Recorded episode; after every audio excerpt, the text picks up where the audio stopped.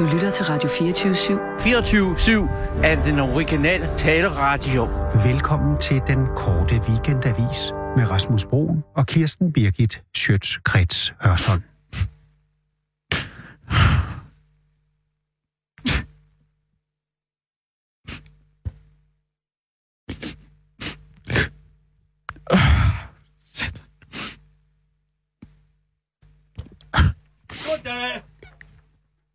Hej Kirsten.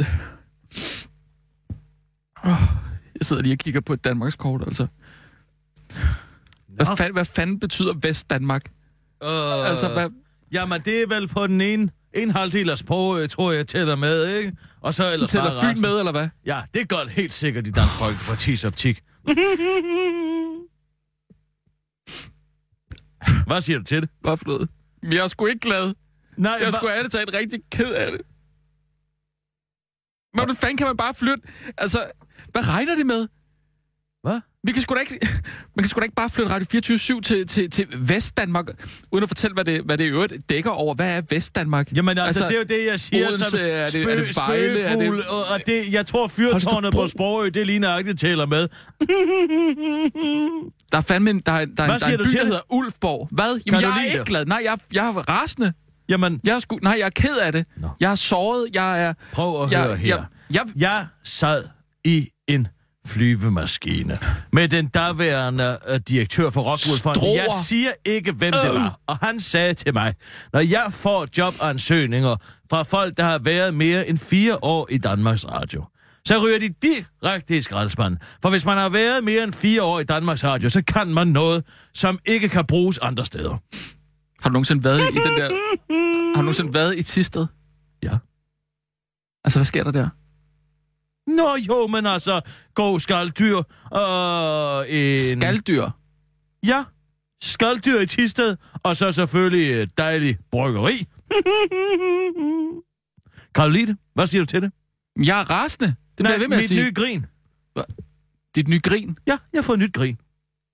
Det har jeg sgu ikke lagt mærke til. Ja, der skulle ske noget nyt. Jeg gik og var så træt af det andet, og jeg elsker den her nye grin, jeg har fået. Fordi det er et ungt grin, men også et flirtende grin. Man kan ikke få et nyt grin, Kirsten. Det kan man da. Nej, man vælger ikke selv sit grin. Man vælger selv sit grin. Selvfølgelig gør man da det, man er i stand til at skabe sin egen identitet. Jamen, ja, det er man, men man kan ikke vælge sit eget grin. Jo. Jeg var træt af det gamle. Men så er det, fordi du ikke griner ægte? Jo, nej, det er der ved Gud, jeg gør. Nej. Jeg griner, så fortæl mig en morsomhed. Jeg er ærligt talt ikke humør til morsomhed. Kom nu, hvis du vil se et ægte grin fra mig. Kom. Hvad er det mest okay dyr i skoven? Det ved jeg ikke. Hvad er det? Det er hjorten. Altså, sjov er den jo heller ikke, men... Hvad? Jo, for det er hjorten. Ja? Ja. Nej, men det er jo ikke, man griner af, som sådan. Det er et dårligt eksempel. Altså, jeg er ligeglad. Jeg gider ikke diskutere det. Prøv, du kan ikke skyde mig ned i dag. Jeg har fået sprit nyt grin.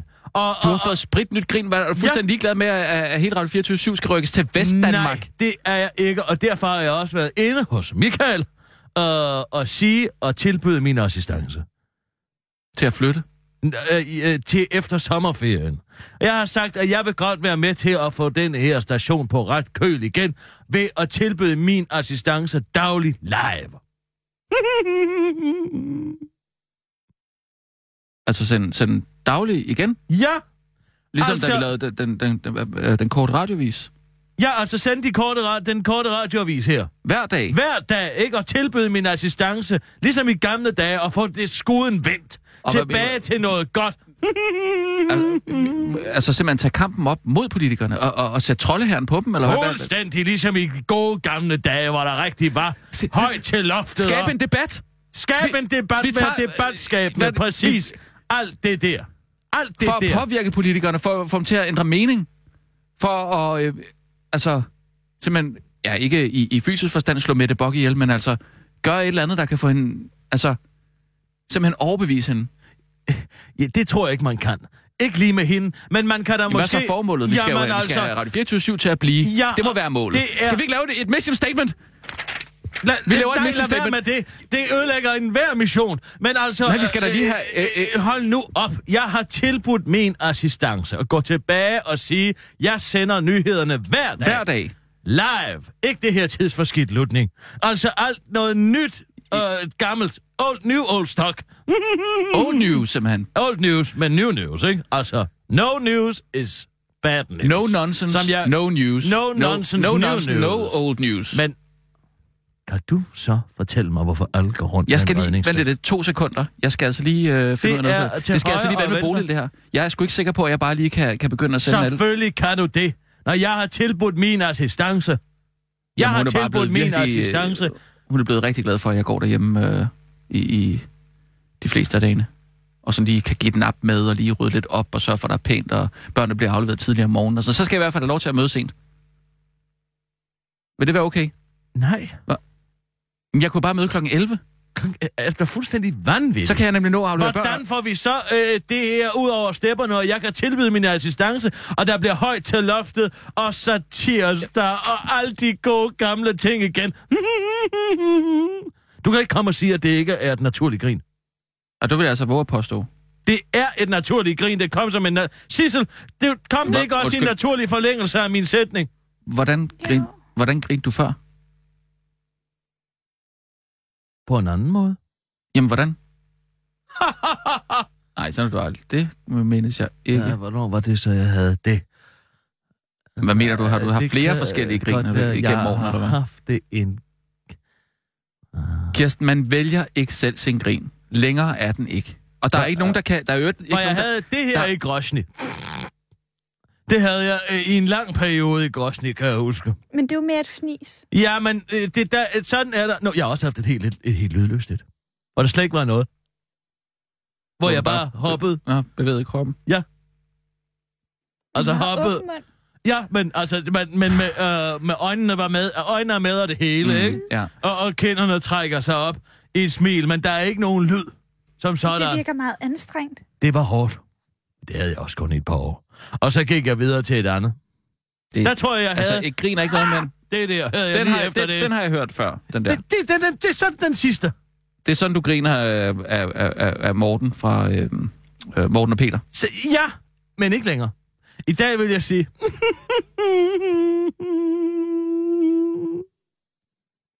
Okay. Det er også feminint. Meget feminint. Må jeg lige spørge om noget? Synes du, det er godt grin? Synes du, det lyder godt? Ja. Så er det kunstigt. Simpelthen. Fordi der er ikke nogen mennesker, der synes, deres grin er pænt. Jo. Nej. Jo, hvis man så vælger det andet, siger jeg. Jamen, det kan man jo ikke.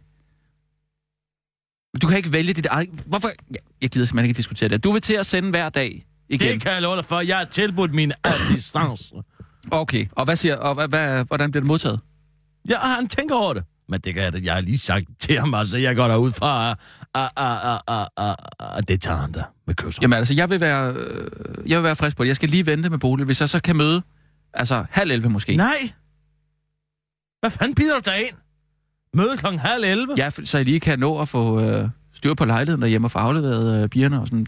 Vi har jo 3 nu, det er jo trods alt noget. Sissel, lad os lige indlæse noget union. Ja, union. Og... Ja, lad os bare tage den nu. De skal godt komme i gang. Først er det blevet tid til ugen i ugen.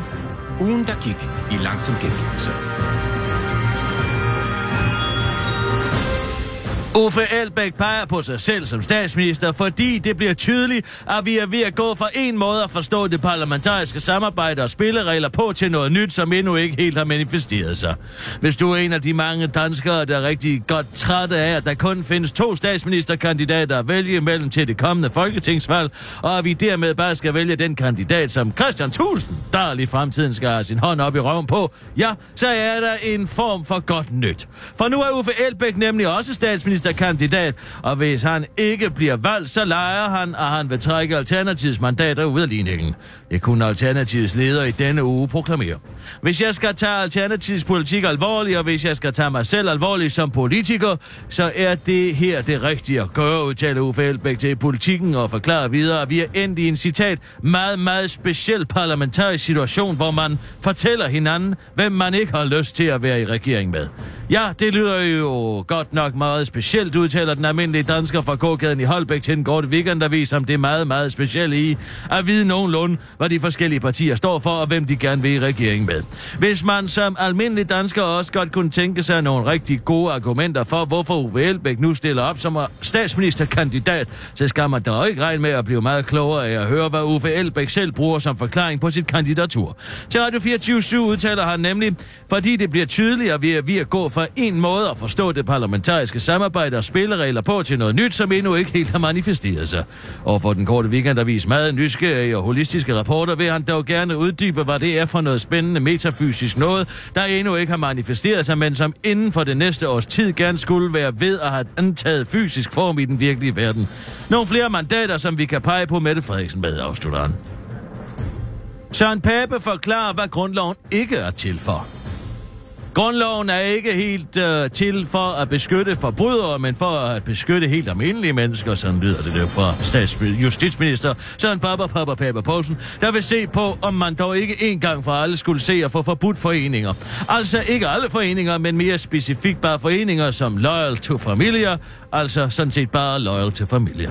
Det gik skide godt med burkaforbuddet, der jo ikke er et burkaforbud med det maskeringsforbud, og nu tager vi altså fat på banderne, forklarer Søren Papper Poulsen til den korte weekendavis, der peger på, at grundloven ikke er til for bandemedlemmer eller kvinder i burka, eller hvad der nu ellers opstår hen ad vejen af dumme ting, som han tænker må være hele essensen af grundloven.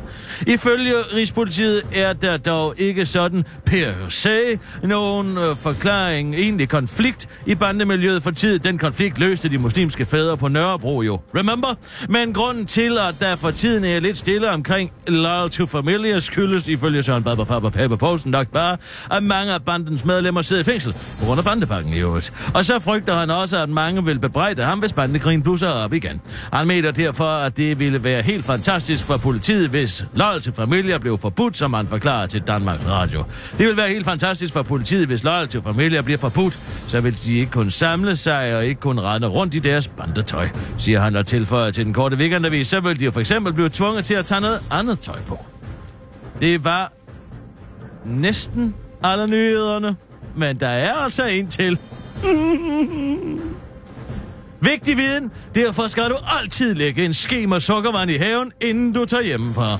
I denne søde sommertid kan, citat, mange mennesker blive sur og irriteret over de mange bier og vipse, men hvis du vidste, hvor vigtigt især biernes egenskaber havde du måske hjulpet bien. Den er nemlig med til at holde os mennesker i live. Som mediet visdom.dk skriver og refererer til det faktum, at bierne faktisk bestøver hele 90% af de vilde planter i naturen, og uden de vilde planter i naturen ville vi ifølge visdom.dk faktisk ikke overleve. Men frygt dig, for det britiske nationalklenode David Attenborough har faktisk en simpel løsning på det problem, som han beskriver således. Hvis disse fantastiske bier forsvandt fra vores jord, ville menneskeligheden faktisk kun have 4 år tilbage at leve i, og han er ifølge visdom.dk, citat, langt fra den første, der står frem med disse voldsomme ord, eller sande ord, som vi virkelig bør lytte til og tage alvorligt. Så det er jo bare rigtig fint løsning. Fint, at løsningen er så simpel, som den er. Blander lige noget sukker og vand sammen og læg det så lige på en teske, og læg så den teske ud i haven, og vupti, bierne er reddet. Det var de korte... Nej, jeg kan lige så godt sige det, som det er. Jeg vender tilbage efter sommerferien og laver et dagligt nyhedsoplæsning, ligesom i de gode gamle dage, hvor alting var godt, og alting var det samme, som det skal være. Og det bliver live. Det er, jeg taler jo til dig fra en anden dag. Men altså, og det er jo fair nok. Men det er bare ikke mig. Jeg skal tilbage og være live. Må jeg komme med et forslag der? Ja. Skal vi ikke lave en eller anden form for officiel udmelding? Altså en pressemeddelelse eller et eller andet, i stedet for sådan at sige det sådan lidt indimellem nogle nyheder. Jeg kan godt lide det, der hedder et påskeæg. Jo, men... Klip lige det ud, hvor jeg siger, det er et påskeæg. Men problemet er lidt... Kirsten Birgit Schøtz-Krits Hørsholm. Okay, det er fint nok. Problemet er... Nå. Der er jo ikke rigtig nogen, der hører det. Jeg tænker, om det ikke er bedre, at vi skriver en pressemeddelelse lige og kommer helt ud til hele paletten. Nå. Må jeg have lov? Altså, jeg kunne godt lige... Den kunne jeg godt lige tage hånd om. Det må du gerne, hvis du kan fortælle mig, hvad det er for nogle redningsveste alle begyndte at gå rundt med. Nede i havnen, eller hvad? Hellerup Havn? Hvor er vi? I alle steder, gader og stræder. Jeg så Ida Herskin og Anna English. De stod krammede udenfor, og de havde begge to sådan en redningsvest på. Og så siger jeg, skal I ud og sejle? Ja. Og så kigger de på mig, som om det er mig, der er idiot. Og så, så går jeg ind forbi dem. Så går du ikke forbi dem? Jamen, så går jeg går forbi dem og siger, skal I ud og sejle? Og så kigger de på mig, som om jeg er idiot, og ryster på hovedet og siger, nej. Så siger jeg, nå. Men de har redningsvest på? Ja. Sådan en, nej, det er fandme mærkeligt. Rundt om sådan en Helly Hansen, bro. En Helly Hansen? En redningsvest? En orange redningsvest? Nej, en blå redningsvest. Du skal holde deres hoved op, tror jeg. Altså sådan en... altså rundt om... Den er rundt om halsen, simpelthen. Ja. Nå, det er jo en cykelhjelm, så... Nej, det er ikke en cykelhjelm. Jo. Det er sådan en... det er lavet sådan noget Helly Hansen-halløj. Ja. Ikke, du ved, hvad jeg mener. Ja, det der underlige Helly Hansen... stof. Hvad er det for noget stof? Ja, sådan noget... Vandafvist. Neopren! Ja, neopren, ja. Og det der Helly Hansen har. Ja, så man lige kan ryste den op sådan der, ikke? Ja. Ja, men det er en cykelhjelm. Nej, det er ikke en cykelhjelm. Det er sådan en, de har rundt om halsen. Den puster sig op, hvis man styrter. Så man slipper for at køre rundt med en cykelhjelm. Hvis man ikke... Altså, det er jo en airbag på hovedet, simpelthen. Hvad er det? Jamen, du har en airbag på. På hovedet? Ja, nej, altså om halsen. Men hvis du falder... puster den så op og får en halskrave på? Nej, ikke en halskrave. Den laver sig om til en... Det er jo nærmest en form for Transformers, der laver sig om til en cykelhjelm. Nå. Ja. Så skal man trykke på en knap, eller hvad? Nej, den udløser sig selv, hvis du vælter. Jeg tror faktisk... jamen, det kan den mærke. Der er en sensor på, eller et eller andet. Nå. Altså, Torben Sangel har været... han har været udsat for et uheld her for nylig. Hvor, altså, han fik... Han styrtet? Ja, altså, jeg går ud fra, at han redde livet på grund af den, ikke? Er det rigtigt? Jeg ved ikke, om han blev kørt over, eller hvad der skete. Jeg hørte bare, at Torben Sangel, han har været udsat for et eller andet. Og han har sådan en hjelm? Jeg ved ikke, om han har en længere, men han altså... Ja, han havde i hvert fald en, så det skulle være virkelig, virkelig... Jamen, så det er super smart. Torben Sangel, han har fingeren på pulsen. Jamen, han researcher jo. Altså, hvis han skal købe noget... Han gør det grundigt. Hvis han skal have en osteskærer, for eksempel, så skal det være... Han skal gå ind på manufaktum.dk.eu.de. Det ved jeg ikke noget om. Men altså, han vil i hvert fald undersøge, hvor man kunne købe den bedste osteskær på markedet. Og så vil han altså det sidste. Kan du ikke lige ringe til Torben? Jeg må høre mere om den hjelm. Alle har den på. Kender du den? Mm. Nå. Og hvad så? Så folder man den sammen igen, ligesom en faldskærm, og så putter den ned. Nej, det tror jeg simpelthen ikke. Nej, altså, når den er brugt en gang, så er den brugt. Ja, og den koster vist ret meget. Jeg tror, det er sådan noget 2.000. Og så kan man kun bruge den en gang. Ja, og så kan man købe en ny en. Men så hvis man bliver gået over en damptrommel. Jamen, så folder den sig vel også. Hej, Torben, det er Kisser. Goddag, Kisser. Goddag. Ja, ved du hvad? Hvordan går det med jeres lille podcast? Det går godt, tak. Men det er ved at være slut, fordi jeg kommer tilbage efter sommerferien, og så er det live igen, og det er hver dag. Nå, det er da godt at høre. Ja, er det ikke? Du må ikke sige det til nogen, det er nemlig, at vi er i gang med at arbejde på en pressemeddelelse. Okay. Nej, jeg sidder her, og fordi jeg har lagt mærke til, at alle har de her nye... Rasmus fortæller mig, at det er en form for at puste i cykelhjelm, som alle har på. Og så siger han, du har... Og så siger han, du har en. Og så siger jeg, men så må det være smart, fordi Torben, han sætter sig altså ind i, hvad der er af forskellige muligheder for at beskytte hovedet. Præcis. Og han siger, du styrtede... Hvad angår hovedbeskyttelse. Du styrtede med den. Og den redder dit liv, siger han. Okay. Det har han så ikke. Der har han ikke helt sat sig ind i, hvad det var, jeg sagde. Jeg skulle... jeg hørte bare fra... Den... Ja. Jeg skulle have noget i min rygsæk, og jeg var stresset, og så lavede jeg en meget voldsom bevægelse, mens jeg havde den sluttet til, fordi sådan en, man slutter til elektrisk. Med batteri? Og, præcis. Nå, og, skal man så have batteri med rundt? Nej, genopladeligt batteri. Nå. Ikke, men man skal bare have lavet den op en gang imellem. Det lyder smart. Men så sagde det puff, nå. Og så... gik der lige et par sekunder, før jeg fattede, hvad der var sket. Men der var simpelthen sket det, at den var... airbaggen der, den var simpelthen sprunget ud og omgav min hovedskald fuldstændig. Men du styrtede? Nej, jeg lavede en meget voldsom bevægelse, som denne her airbag opfattede, som om jeg styrtede. Nå. Men ja, en pludselig bevægelse. Et ryk? Et ryk i kroppen? Et ryk, præcis. Et ryk. Fordi jeg var irriteret og stresset og skulle have min rygsæk hurtigt af, synes jeg. Jamen, det er også det dumme rygsækværk. Du er jo også trods alt en voksen mand. Det er altså ikke normalt at gå med sådan en. Det skal du holde dig fra. Og jeg vil sige, særligt når du har fået sådan en smart fremtidshjelm. Ja, det kan du selvfølgelig sige, men jeg har nogle gode grunde til at gå med rygsæk, som først og fremmest, da jeg har haft en diskusprolaps. Jamen, så skal du da netop ikke gå med rygsæk. Jo, så skal jeg netop gå med rygsæk. Nej, du putter jo ekstra vægt. Så trækker du skævt i ryggen. Jamen, hvad er det, du skal slæve rundt med dig? En notesblok og en blyant, det kan man vel lege i lommen. Solbriller, min pung, hvad... Du må da også have en masse ting i din taske, har du ikke det? Ja, men den går jeg da med i min hånd. Og altså, jeg går da ikke rundt med den spændt fast på min ryg. Nu skal du jo forstå, at jeg jo cykler. Det er derfor, jeg har en cykelbag. Jamen, så køb dig en cykelkurv. Som et normalt menneske, hvis du... Ja, så ligger dine sager deroppe. Det er enormt maskulint og voksen, der kører rundt med en cykelkurv. Er det det? Jamen, synes du, det er enormt maskulint og voksen at køre rundt med en rygsæk? Nej, men det er da en nødvendighed. Jeg kan da ikke have min computer i en cykelkurv. Hvad det kan du da. Nu kan du da have, eller i en vadsæk, som du så har lagt op i din cykelkurv.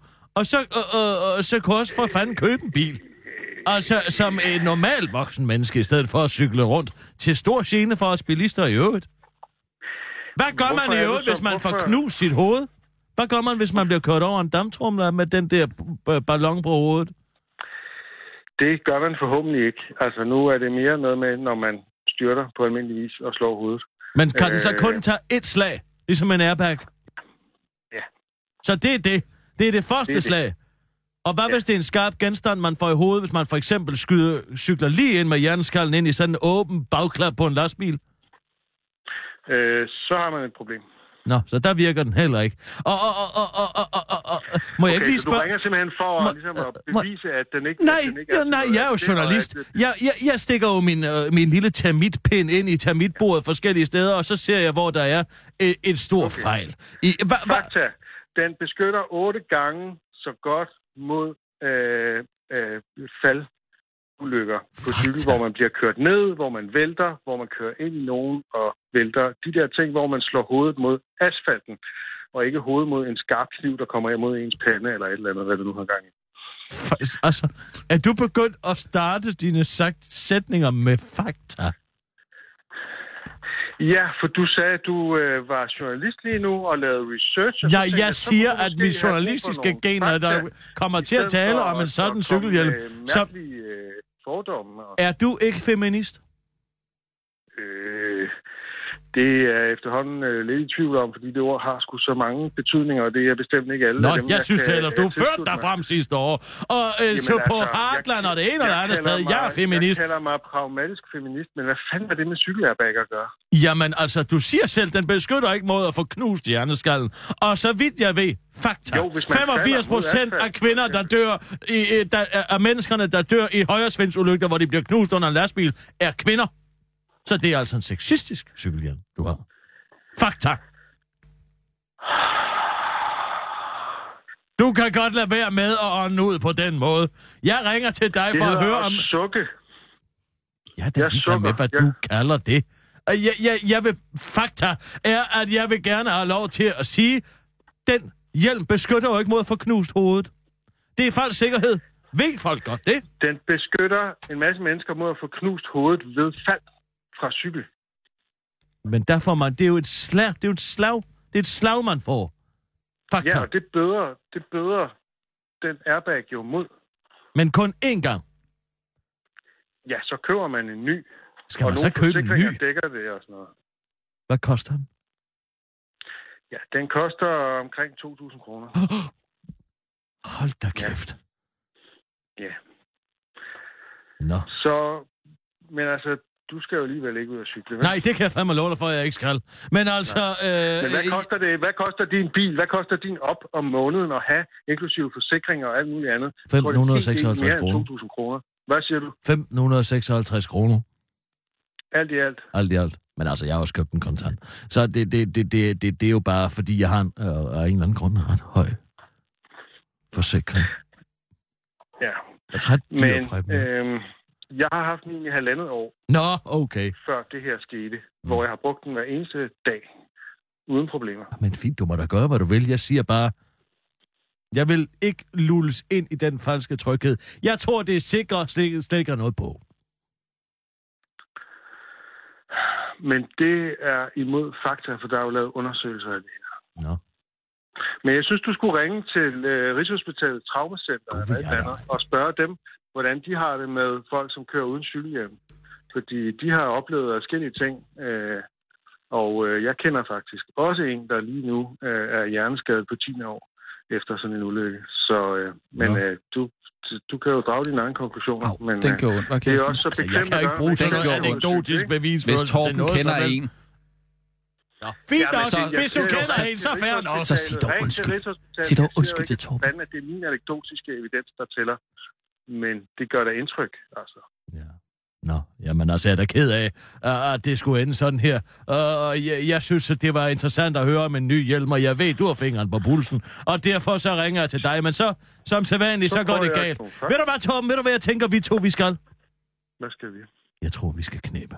Og så får det overstået. Det er alt den her seksuelle spænding, der er mellem os. Det skal ud. Det var eddermame noget af en drejning. Den hold da op. Lige... Er det et nej tak? Det er et nej tak herfra. Og nej betyder nej. Så du er feminist.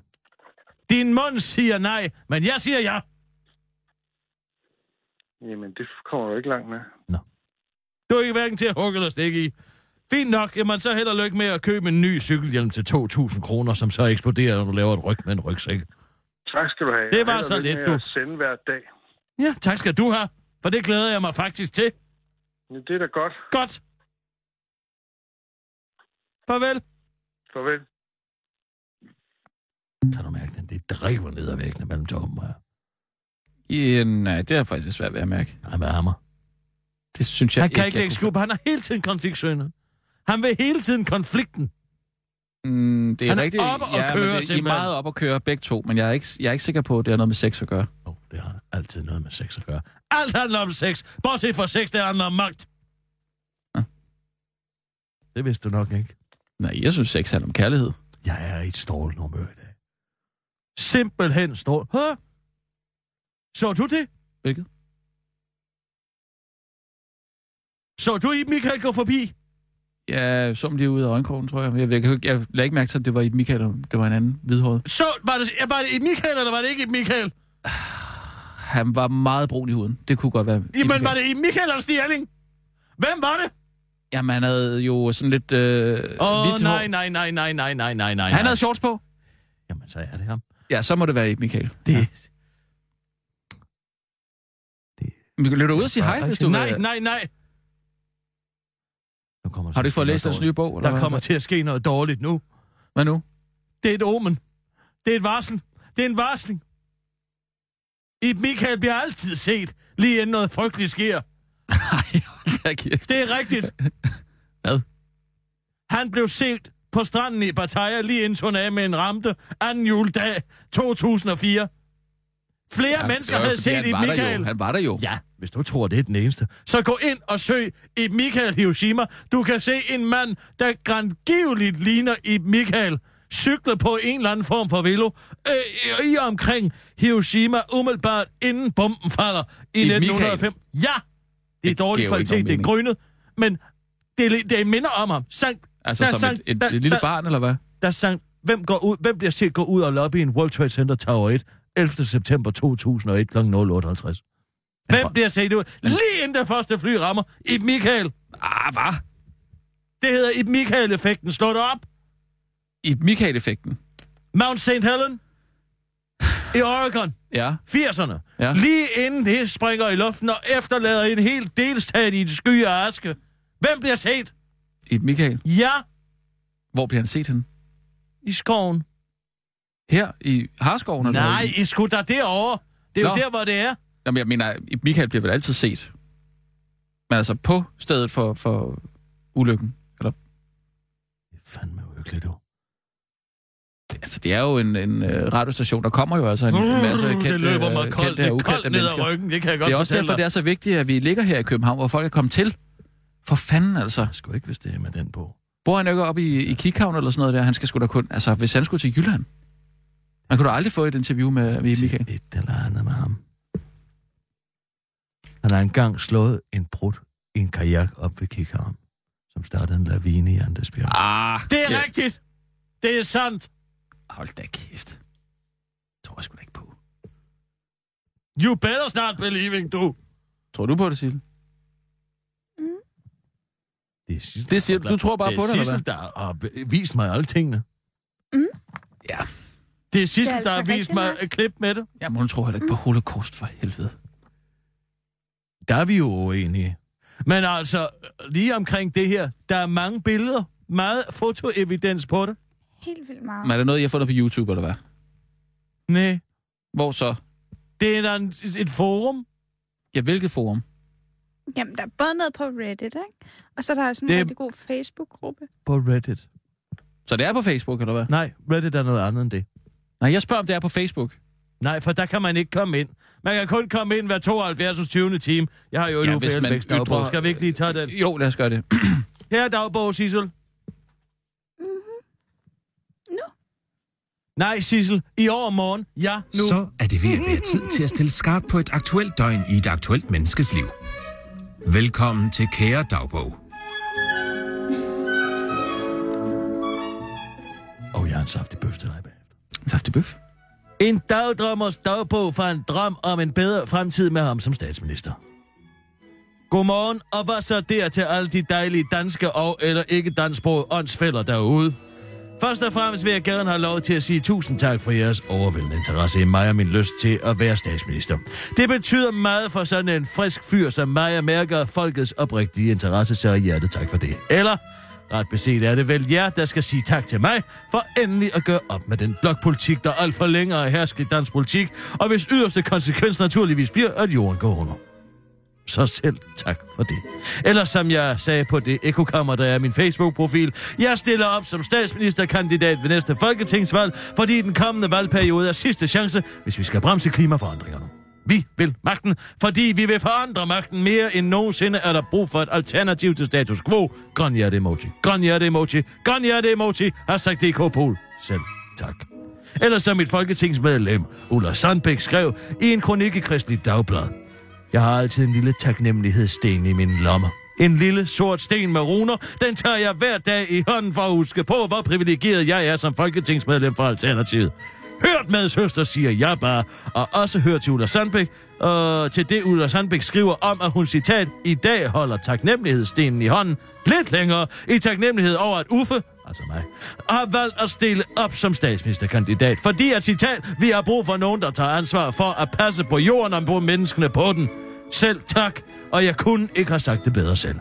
Det er kun mig, der kan passe på den jordklode, og de mennesker, der bor på den jordklode, og selvom Socialdemokraterne tid ellers lige havde besluttet sig for, også ville passe på den jordklode. Men hvem var det lige, der fik ideen om at passe på jordkloden først? Spørger jeg bare. Hvad? Det var vist mig, ikke? Så back lige off en gang efter monkeys. Nå. Men jeg kunne godt begynde at forklare alle mulige politiske ovski-snovski-halløj. Så som for eksempel, hvordan jeg selv spår mine chancer for at blive statsminister, mit partis vælgerflugt og politiske møjs her taget i betragtning, eller om det ikke ville være lidt at pisse mine vælgere op og ned af ryggen, hvis konsekvensen af mit statsministerønske blev 4 more years med Lars Løkke Rasmussen i chefstolen. Men her i Alternativet tror vi ikke på forklaringen. Vi tror mere på visualisering, ikke? Det handler om at have mod til at visualisere sig en bedre fremtid. Så i stedet for at retfærdiggøre min beslutning, vil jeg vise jer, hvordan en fremtid med mig som statsminister kunne se ud. Show it, don't tell it, som vi siger der, hvor jeg kommer fra. Så dette er min dagbog fra en vilkårlig dag med mig som statsminister. PS, OBS, NB og så videre. Der er i følgende dagbogsnotat ikke taget hensyn til eventuelle vanskeligheder med at opnå et parlamentarisk flertal, ligesom der heller ikke er taget hensyn til eventuelle problemer med at få partiets politik igennem. Undertunger kunne kalde nedstående for diktatorisk ønsketænkning. Det er det ikke. Det er bare sund fornuft. Uffes hypotetiske dagbog fra en verden, hvor I, han er statsminister, #1. Kære dagbog. Jeg vågner lidt sent i dag. Det har jeg gjort de fleste dage, siden jeg blev statsminister, og den simple årsag, at arbejdsugen nu kun er på omkring 15 timer. Selv tak. Vi gik jo som bekendt til valg på at sænke arbejdsugen til 30 timer over en 10-årig periode, men hvorfor egentlig stoppe det, tænkte jeg, før jeg tænkte, at jeg nok tidligere havde tænkt mig, at man var nødt til at stoppe der, fordi alt derudover simpelthen ville være for crazy. Men det var bare udtryk for frygt, tror jeg. For det har vist sig, at man sagtens kan sænke arbejdsugen fra 37 timer til 15 timer fra den ene dag til den anden, uden nævneværdige problemer. For når jeg ikke er på mit arbejde som statsminister, så er der en arbejdsløs, der er på mit arbejde som statsminister, og det fungerer godt, synes jeg, fordi mit arbejde som statsminister mest handler om at sidde på en stol og se udfordringer i stedet for problemer. Eller en fatboy er det godt nok, men samtidig. Nå. Men jeg har taget permanent bolig på Marienborg, fordi det er ikke længere lovligt at eje sin egen jord, medmindre man er statsminister. Hvorfor jeg nu også står som den retmæssige ejer af netop Marienborg. For som jeg engang retorisk spurgte P1, så citat, det som vi alle sammen har fået givet som fællesskab, altså jorden, vandet, luften, kan man eje det? Nej. Det kan man selvfølgelig ikke. Men det er godt nok dejligt at eje sit eget slot eller sin egen 45-værelses lejlighed på det indre Nørrebro. Nå. Men det med den 15 timers arbejdsuge og den manglende ret til at eje sin egen jord er nok de to ting, jeg er gladest for at have fået gennemført. Det og så selvfølgelig min beslutning om at lægge alle ministerier ud over Klima- og Kulturministeriet sammen til ét ministerium. Ministeriet for kedelige ting. Det har jeg givet til de radikale, som gik i regeringen med mig. Så der sidder Morten Østergaard og triumferer i sin rullekrav. Udover at være statsminister, er jeg også blevet sweatshirt og internetminister. Jeg har aldrig forstået det der med, at man som statsminister kun er minister for det hele. For hvad for eksempel med det halve, hvad? Eller det kvarte? De små ting i tilværelsen, som for eksempel naturen. Hvad med den, ikke? Nå, men... Roger Courage Mathisen er blevet klimaminister, og så har vi 4 kulturminister. Både fordi kulturen er det vigtigste i verden. Men mellem os to, kære Dagbo, så var det også lidt fordi, de alle sammen gerne ville prøve at være kulturminister. Og der er højt til loftet her hos mig. Så selvfølgelig skulle de have lov til at prøve det. Jeg ville også gerne prøve det. Jeg overvejede ikke et sekund, at det måske bare var en slik måde at løbe fra ansvaret på. Men det behøvede jeg heller ikke, for vi har faktisk gjort rigtig meget godt for kulturen. For eksempel har vi omdannet alle parkeringspladser i København til små, søde kulturelle frirum i form af hængekøjer. Fanden med hygge, ikke? Nå, og så er der selvfølgelig også det med kultur på recept. Det har faktisk gjort, at vi har reduceret vores udgifter til kræftbehandling med hele 99,9%. De resterende 0,1% går til tilskud til begravelser. Tesen er, at kultur på recept øger livskvaliteten markant, og alle hidtidige resultater peger på, at det virker, som der står i mit partiprogram, og så er der ligesom ikke nogen grund til at betvivle det, ikke? Nå, men sjov sidehistorie. Alle os minister bor her på Marienborg sammen. Skide hyggeligt, simpelthen. Lille kollektiv. Og før I begynder at stille kritiske spørgsmål til det med de seksuelle krænkelser i mit parti, og om det ikke er lidt farligt at bo så mange mænd og kvinder sammen under et tag, så nej, det er ikke farligt. For vi har samme årsag faktisk ikke nogen kvindelige minister. Desværre, ikke? Nå, men af andre ting, der også går godt, så går integrationen og det her med asyl og så videre faktisk også rigtig godt. Hvilket skyldes, at alle, der søger asyl her i Danmark, får asyl, mod til gengæld at arbejde gratis, med produktion af alternativ merchandise, sweatshirt, mulepose, sengetøj, forklæder, burkaer, lysestager, etc., som alle danskeres garderobe og personlig ejendel nu primært består af. Er lovpligtige, parentes slut. Det har så haft den belejlige sideeffekt, at vi er kommet overforbruget til livs. Og folk er blevet meget gladere, fordi de ikke har så travlt i deres hverdag længere. Kanon, ikke? Nå. Men bare fordi jeg ikke er statsminister lige i dag, så betyder det jo ikke, at jeg bare skal ligge her og dogne den vel. Så op med mig og ned i køkkenet, hvor personalet har tilberedt mig en dejlig saftig bøf. Jeg er kedfri i dag, hver dag jeg er statsminister. Hvilket vil sige lidt over en halv dag om ugen. Selv tak. Ellers har jeg planlagt en charmeoffensiv her i dag. Mange husker jo det her med hospitalsklovner i psykiatrien. Det var faktisk det allerførste, vi som parti fik vedtaget i Folketinget. Så guess what? I dag skal jeg simpelthen give den som hospitalsklovn på en lukket afdeling over for et barn, der ikke har set skyggen af personale i flere dage, fordi personalet så vidt muligt er blevet startet med terapihaver. Nå, men jeg elsker at møde potentielle vælgere og pressen i øjenhøjde, og hvis der er noget, jeg især godt kan lide, så er det unge, letpåvirkelige mennesker, så afsted med mig ud på Bispebjerg Psykiatriske Akutmodtagelse, så hallo, lilla piger, jeg er hospitalsklovnen Narnia, siger jeg til en ung bæltefikseret pige, der nok ville være blevet bange for mig, hvis hun ikke havde været så dopet, og hun ikke engang kunne stave til Ib. Nå, lilla piger, er du ensom kutter? Siger jeg til hende, da jeg ser nogle snitsår på hendes venstre underarm. There you go, kultur og opmuntring i en samtale. Selv tak, ikke? Siger jeg og laver et ballondyr. Nå. Men vel hjemme igen sidder jeg bare og kigger ud i luften, mens jeg nyder en god omgang slow-cooked kolbekaffe og lidt stillhed i min travl hverdag. Jeg kunne leve af stillhed. Men desværre skal jeg leve af at være statsminister. Og nu skal jeg kraftedeme mig ud og åbne mit prestigeprojekt. Flere offentlige drikkehaner overalt i København. Og oh boy, der er ingen underdrivelse. Fordi der er nu kommet offentlige drikkehaner overalt i København. Fordi vi valgte at starte alle vejskilte med offentlige drikkehaner. Jeg forstår egentlig nemlig ikke, hvorfor folk har så travlt hele tiden. Hvad de skal nå, hva? Hallo? Dit arbejde er ikke det vigtigste i livet, vel? Hvad med at tage tid til at fare vild en gang imellem, hva? Vil du dø af det? Nej, det tror jeg faktisk ikke, at du vil. For nu kan du få vand på hvert gadehjørne gratis. Så selv tak til alle de hjemløse og tørstige mennesker derude. Nå, men mens jeg trisser lidt rundt i København og er faret vild, er jo oceaner by heart, befinder jeg mig pludselig foran en butik, der sælger veganske sneakers. Gud, tænker jeg ikke, for jeg er ikke religiøs. Men nå, det var den butik, min gode kollega Nico Grünfeldt talte om, dengang han blev interviewet til Børsen om sin weekend, tænker jeg at slå et smut indenfor. Flot er de sat mig ikke. Men tænk engang, ikke en eneste ko har måttet lade sit uskyldige liv for at producere disse sneakers. Halleluja, siger jeg bare, for jeg må skynde mig videre. Jeg skal nemlig overvære jomfruretssagen, efter at vi endelig fik givet naturen de citat juridiske rettigheder, som vi lovede, på vores ingen måder ubrugelige visionsspil tilbage i 2018. I lang tid vidste jeg ikke selv, hvordan det skulle løbe af stablen. Jeg mener, hvordan nøder man egentlig advokatbistand til for eksempel et træ? Men det skal jeg sige. Man giver simpelthen træet en advokat, som fører sagen for træet in absentia, mens træet bliver ude i skoven. Eventuelt kan advokat så tage sådan en lille kvist, eller sådan en lille blad med fra træet ind i retssalen, så alle ligesom forstår, hvad det er, vi kæmper for. På dagens anklagebænk sidder en ung mand, der er anklaget for at være dum over for træet. Blandt andet skulle han angiveligt have råbt, hallo, hvad går du på, dit store fede træ, eller hvad?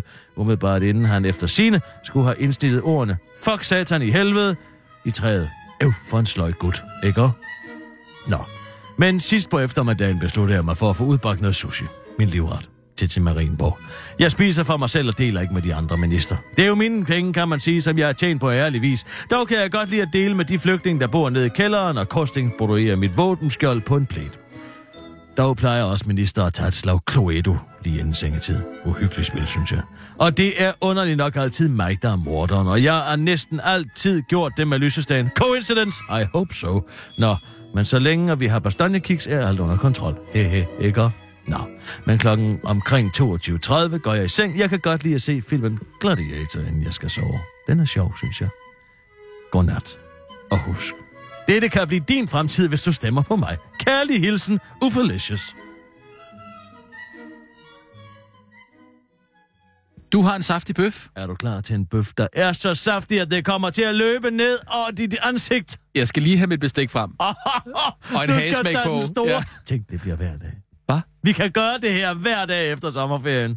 Ja, hvis vi har saftige bøffer nok, selvfølgelig. Det er masser af saftige bøffer. Jamen så, jeg er sulten. Ved du, hvorfor Lars Løkke er på røven? Det har været den journalistiske hellige gral i... Han mangler jo... Siden...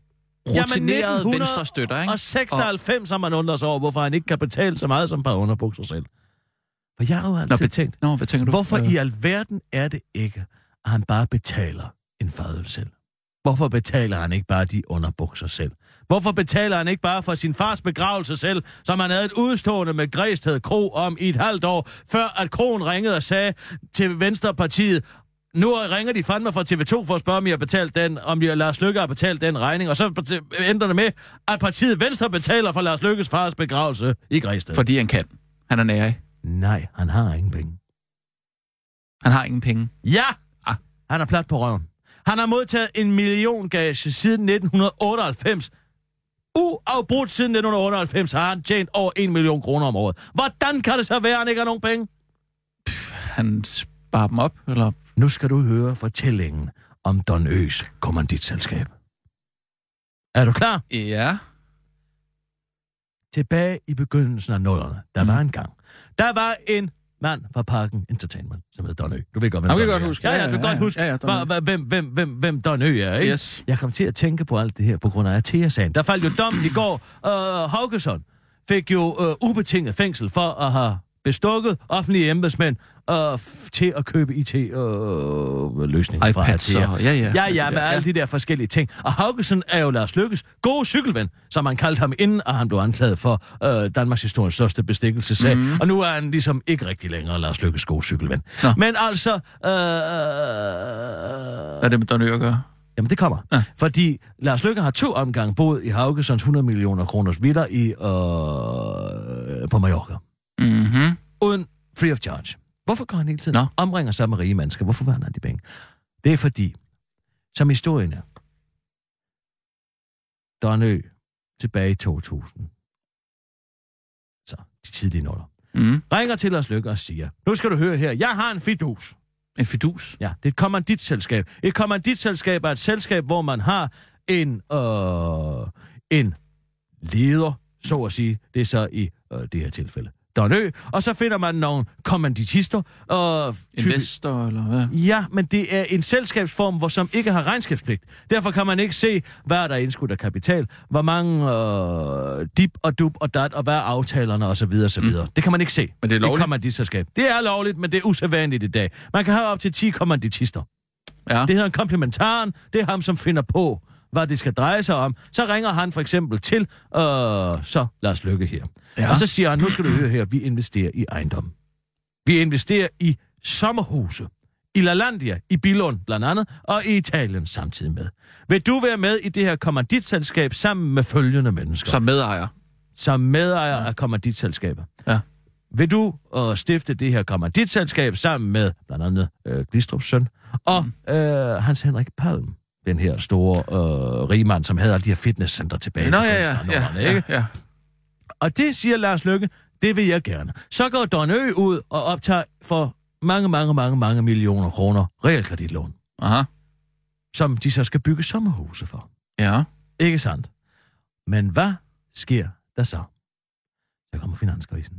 Mm. Og så går Hans Henrik Palm på røven. Så han springer fra. Ja, men det, der er med et kommanditselskab, det er, man hæfter solidarisk. For alt stiftet gæld hæfter man solidarisk. Så hvis for eksempel Hans Henrik Palm bliver erklæret personlig konkurs, så er han ude, og så går det videre til de andre 9. Så hvis de har lånt 100 millioner kroner, hvilket man siger, det er ikke helt forkert, måske lånt 100 millioner kroner, 150 millioner kroner, så går Hans Henrik Palm på røven, så hæfter de 9 andre. For hans del også. Aha. Og så går den anden rigmand på røven. Og hvem sidder så tilbage i kommanditselskabet? Det gør Lars Løkke. Han er den sidste mand. Med en gigantisk gæld. Fordi han er politiker, og derfor kan han jo ikke erklære sig selv personligt af konkurs. Så har han ligesom afskrevet sig fra et hver offentlig embed. Han skylder. Han er det, man kalder teknisk insolvent. Hvor meget skylder han? Ja, det er jo gidsninger. Men lad os nu antage, at Don Ø jo aldrig rigtig gik på røven, og Glistrups søn er jo også stadig i live. Hvorfor gik de ikke på røven? Ja, fordi de gik ikke på røven. Men de havde bare pengene til at betale? Ja, de havde så bare pengene til at betale. Men på et eller andet tidspunkt har rente- og gældforpligtelserne været så høje, at de ikke længere kunne betale. Mm-hmm. Og så ryger de ud. Personlig konkurs, tilbage sidder Lars Løkke og hæfter solidarisk. Så Lars Løkke har en million... Ligegyldig, hvor mange... Så fik han jo... Det var også en historie, der kom tilbage i 2014. Mm. Der kom pludselig en historie om, at Don Ø havde foræret ham et sommerhus ved Lalandia i Billund. Hvorfor fanden har han gjort det? Og han havde fået 75.000. Det er jo plaster på såret. For kommer dit selskab, så tager det her skide sommerhus. Men det er anslået, at han har alene renteudgifter for over 20.000 kroner om måneden. I blandt andet huset i Græsted, men også i ejendom over i Lalandia, fordi de blev lånt op over begge øer. I øvrigt en anden ting, som er ret interessant, fordi han har lånt i Handelsbanken. Og hvem ejer Handelsbanken? Det gør svenskerne. Så vi har altså en statsminister, som er gældsat op til over begge øer, og der har også været nyheder om, at hans kreditorer jo har taget pant i hans... har taget sikkerhed i hans pantebreve, og dobbelt sikkerhed i hans pantebrev. Er du klar over, hvor meget man skylder væk, hvis de begynder at lave sådan en nummer der? Nej. Han har kredit i Handelsbanken til 10,7%. Altså, vi har de facto en statsminister, som er teknisk insolvent, men skylder en udenlandsbank så mange penge, at han aldrig kan betale dem tilbage. Den er da ikke helt god. Det er jo ikke godt. Nej. Vel? Fordi, hvad er det, vi kritiserer Trump for? Hvad er det, vi kritiserer Manafort for? Det er, at de har forbindelser til nogle oligarker, som man mener, de skylder penge, og er de så overhovedet habile? Kan det lade sig gøre at være statsmand? Og kan det lade sig gøre at være statsmand og være så gældsat? Mm. Fordi man vil jo i så fald gøre alt for at tjene penge. Og det ser vi jo nu, han vil gøre med Løkkefonden, ikke sådan? Fordi det, der er en fond, er jo, den er heller ikke retskreds. Den er heller ikke. Men siger du ikke også, at han skal bruge fonden som pensionsforsparing? Jo. Fordi hvorfor sidder ellers Bubber og Solrund og Bubbers bror inde i Løkkefonden? Fordi det ikke aner en skid. Fordi at de for det første ikke aner en skid, og fordi der skal sidde nogen og holde sædet varm. Til når Lars Løkke ikke er statsminister mere, så kan han sætte sig ind, og så kan han give sig selv en milliongage, fordi det ikke er regnskabspligtigt. Mm. Så alle de penge, han har været med til at støve sammen i Lars Løkke-fonden, samtidig med, at han har været statsminister, dem kan han udbetale sig selv. Og det er jo også en velgørende fond, så det er ikke skattepligtigt. Men det, der er interessant, vi snakkede med Riskær om i går, og det er, at... Claus Riskær, du snakker med Claus Riskær? Ja. Og så siger jeg, men hvad har han sagt? Hvem vi sad og snakkede? Så siger han starter jo på mandag. Ja, det er rigtigt, ja. Men det kan jeg tale ved, om man ringer for, hvordan gør man alt det her? Man får sådan lige hørt det her, ikke? Ja. Og så siger han, det var...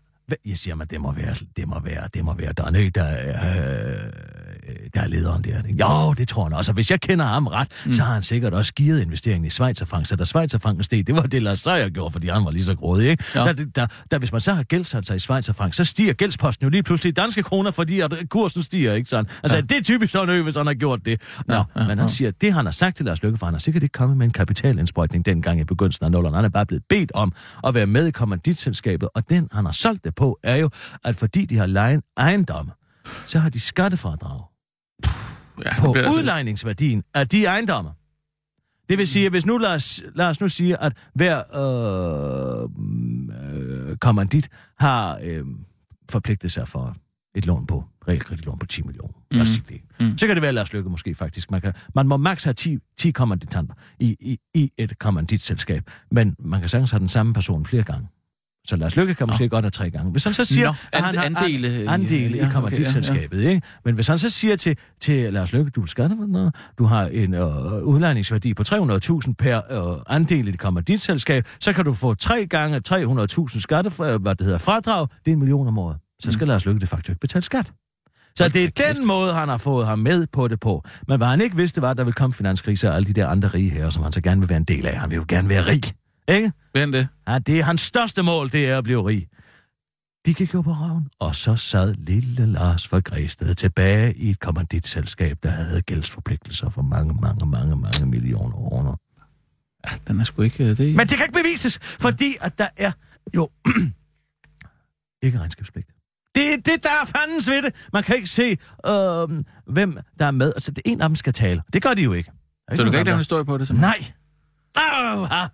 Men det, ved du hvad det er? Det er tilfredsstillende at vide. Det er tilfredsstillende at vide, og det er derfor. Men man kan jo godt problematisere, altså, realkreditlån er jo offentlig. Det kan man søge aktindsigt i. Og at en statsminister har så store lån til en svensk bank. Jamen leger han ikke også et hus i Græsted ude? Jo, det gør han nemlig også. Og han bor jo nede i Nyhavn i en lejlighed, som Jordan, entreprenørselskabet, ejer. Og låner ham for 7.500 kroner om måneden.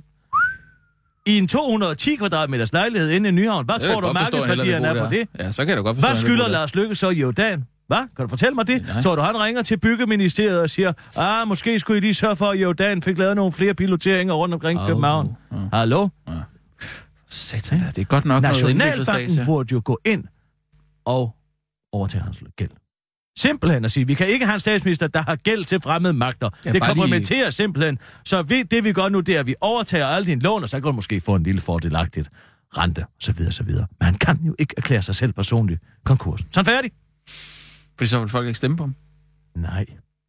Han har jo kviklån, det ved du godt. For at betale... Ej, jo, kviklån. Det kom tilbage frem i 2013, lige da regeringen havde lavet... Der var det 14. Nej, i begyndelsen af 15, da regeringen havde lavet det her med at holde nu op med at kviklån, så gik han Peter Martinsen ind for Ekstrabladet. Det var mit rigtige grin. Han gik så ind og søgte i, hvilke gældsforpligtelser har vores egen statsminister, så viste det sig, at han havde 4 kviklån. Fordi han skulle betale sin temming. Han har siddet til 24. Nå, kan jeg vente med at betale af til om 30 dage, ikke? Ej, men altså helt ærligt. Der er ingen grund til, at han ligner en hængkat, ikke? Det kan man sgu da godt regne ud. Hvis man er så stor økonomi, han er jo bare i sådan en frygtelig situation. Han er blevet lullet i søvn af de store drenge, ikke? Ja. Og pludselig så... Ja, så klapper fælden kraftigt. Ej, lad os få Mette Frederiksen som statsminister så. Ja, det er sgu ikke stort bedre.